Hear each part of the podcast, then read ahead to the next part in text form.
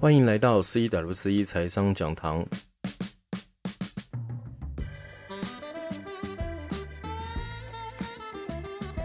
在这里我们谈房地产，说存股，讲财商。欢迎点个追踪，让你收听很轻松。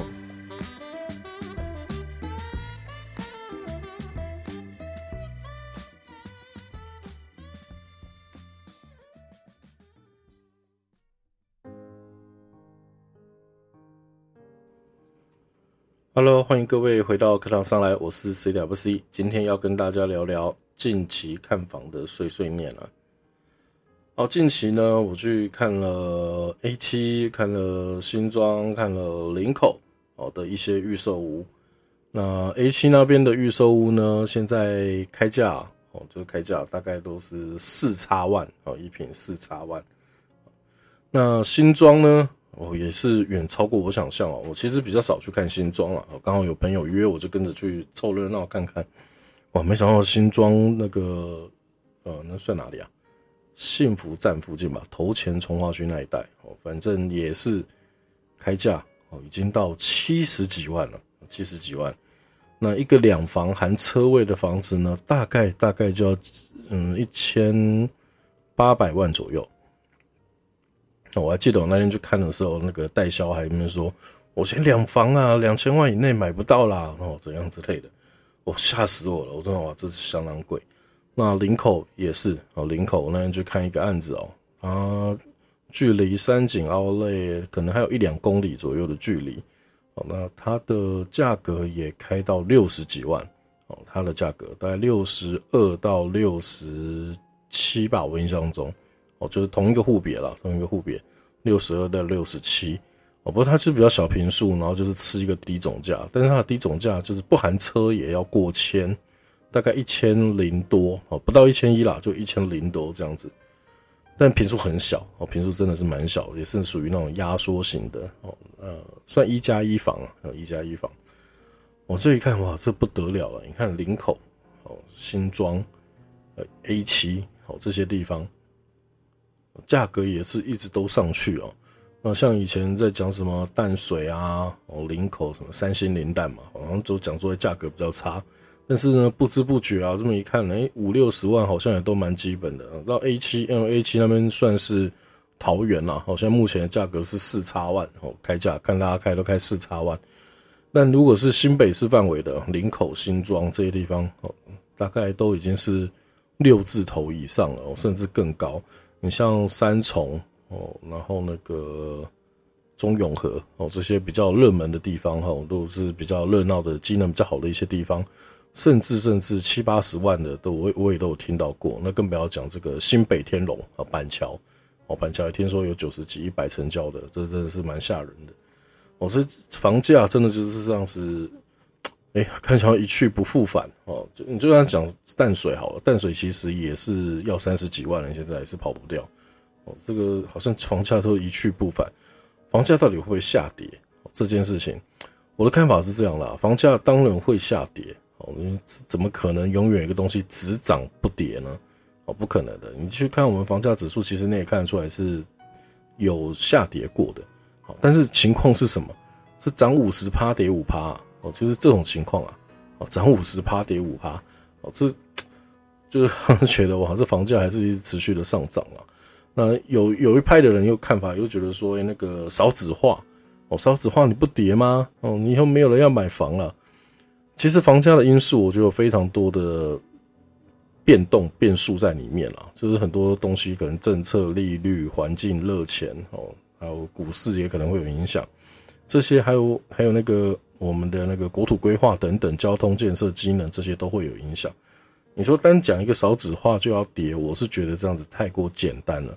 好，因为它的逻辑是什么？它的逻辑是少子化就没有人，没有人就没有人要买，好，没有人要买，它价格就要下跌。如果少子化的这个逻辑是成立的，那所有东西的价格都应该要下跌吧？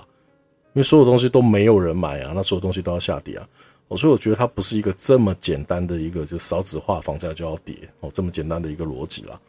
但是有可能哦，有可能有某些区域会比较容易受到少子化的影响。那从另外一方面来看，也就是有某一些区域比较不会受到少子化的影响。哦，那什么样的地方比较不会受到少子化的影响？其实就很简单，就是都会区。好，都会区。那像台湾就台北、新北，好，然后台中、高雄、台南，哦，那个新竹，哦，就这些地方嘛，都会区。哦，那都会区呢？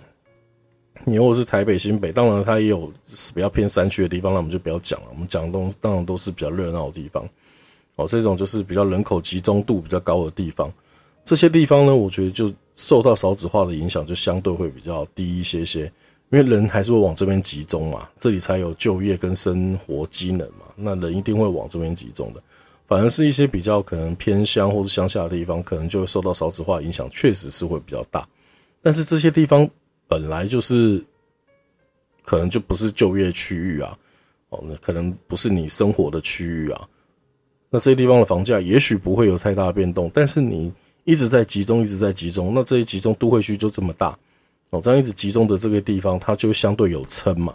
我不要说它一定会涨啊，哦，涨跌，我觉得这个都是另外一件事情。我就讲说，那如果我今天要看的话，我如果真的要出手，真的要买，那如果真的遇到少子化，那我撑得住吗？我可不可以尽量避免哦，不要去遇到少子化这样子的问题？那如何避免？那当然我就是往都会区去集中嘛。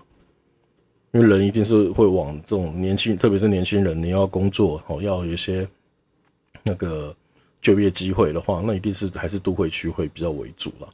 那如果是这样子的话，那我就尽量看都会区的房子，相对就会比较有机会避免少子化造成的下跌的影响。但这另外一方面来讲啦，哦，这就是房价跌不跌哦，涨不涨，这固然有很多的变数了。那少子化，我看吧我也觉得就是还好，就是如果你买都会区，哦，看在都会区生活机能好的地方，我觉得它受到少子化冲击就会比较小。但是房价现在真的也是不低啊！你要看现在如果一平都已经这样六七十万，我们用六十万来算就好了。新北啊，我们更不要讲这个台北天龙国，这个更不要讲了哈。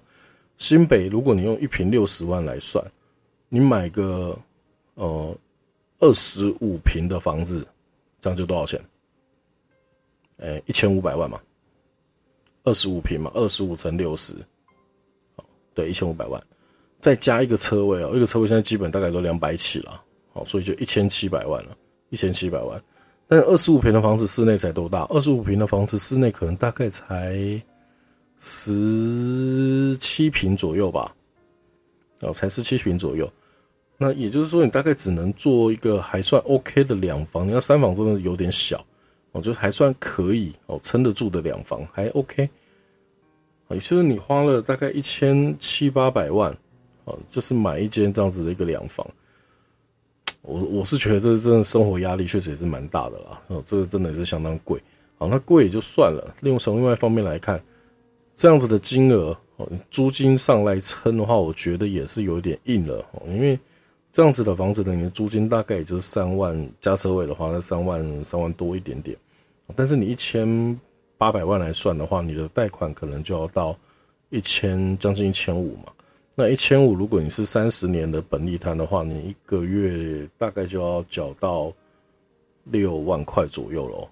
哎，一千五一千五那么多吗？三万八加两万，差不多不到了，不到差不多哦，就将近要六万块，五万多。三十年本利摊，那你的这个房房租根本就付不起这个房贷了，你就自己要再贴。那当然你可以用宽限期或用其他方式啊，让你的月付金是下降的。但如果你就算用宽限期，如果你贷款是贷了一千五百万来算的话，你一年的利息钱大概也要三十几万，所以一个月也要将近三万块。所以你大概也就是把房租拿去缴房贷利息哦，就快差不多了。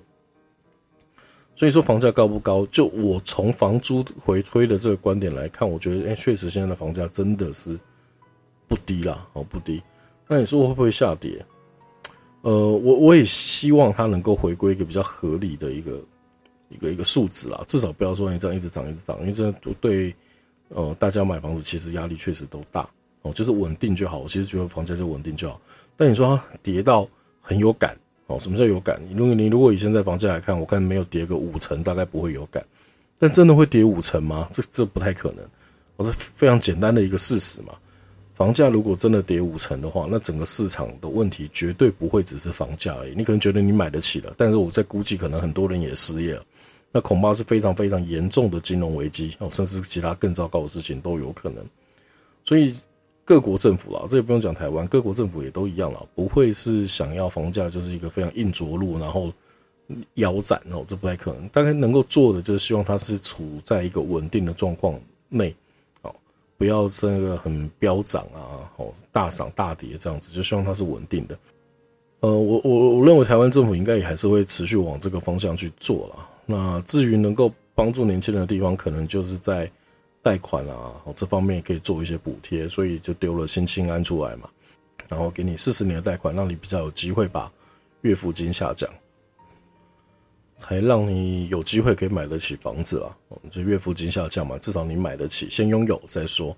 哦，那拥有资产，我觉得还是相当重要的一件事情。哦，所以如果说给年轻人一些建议哦，我我还是会觉得说，即便房价可能现在还是相对是高的一个情况，我还是觉得你随时都可以去看，不管是预售或是中古。那特别是中古，如果你又是预算型比较敏感一点，预算型买家的话。那你特别要看中古屋，因为中古屋的取得成本哦，就是屋主的之前的取得成本相对都比较低。你可以先求有哦，再求好，就先求有嘛。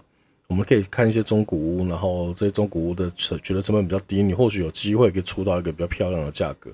那预售屋因为建商呢，建商的货嘛，人家要卖就是要赚钱哦，不可能给你有很大的溢价空间呐。那特别像现在的营造成本啊，什么各方面也相对以前更高嘛。哦，所以就是卡在那边了，这个就比较难一点。哦，你可以去看看中古屋，先求有，再求好。哦，更要出出看。那有的人可能怕房子太老啊，或什么的。那我觉得或许或许，如果你是在于一些比较热闹的地方，或许十年到二十年的房子也是一个比较可以去考虑的一个区间啊。哦，那如果是二十年以上，如果你要入手的话，那我建议你买进来之后，你的呃水电可能还是要做一下整理跟抽换，会比较好一些。那这个也没别的，这个真的就是多看哦，多了解。那如果可以的话，最好去学一些跟房地产有关的相关的知识哦，我觉得那也很重要。认识这个产品，其实我在前面很多集的内容里面，我也常提到这件事情。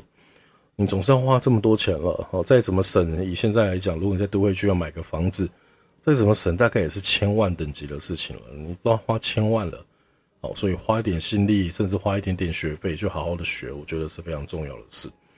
好，那先求有，再求好。先看一些中古屋，那你能买得起的范围之内，可以先考量。好，那装潢费这些的，你也要记得要抓进去算。那稍微往外围一点点买了。那以前有说所谓的蛋黄区、蛋白区，哦，现在有人说看到蛋壳，还有看到蛋的盒子，还有蛋的架子上去了。这个就只能尽量了，就是评估你自己的个人的条件。那以我刚刚说，近期看的，比如说像 A7 新庄林口哦，那这几个位置可能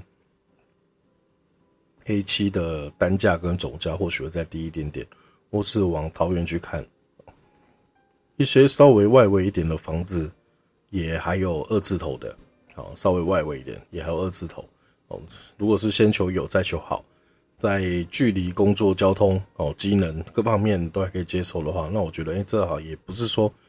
百分之百不行了啊，因为总是有一个自己的小窝哦，我觉得这才是一件蛮重要的事。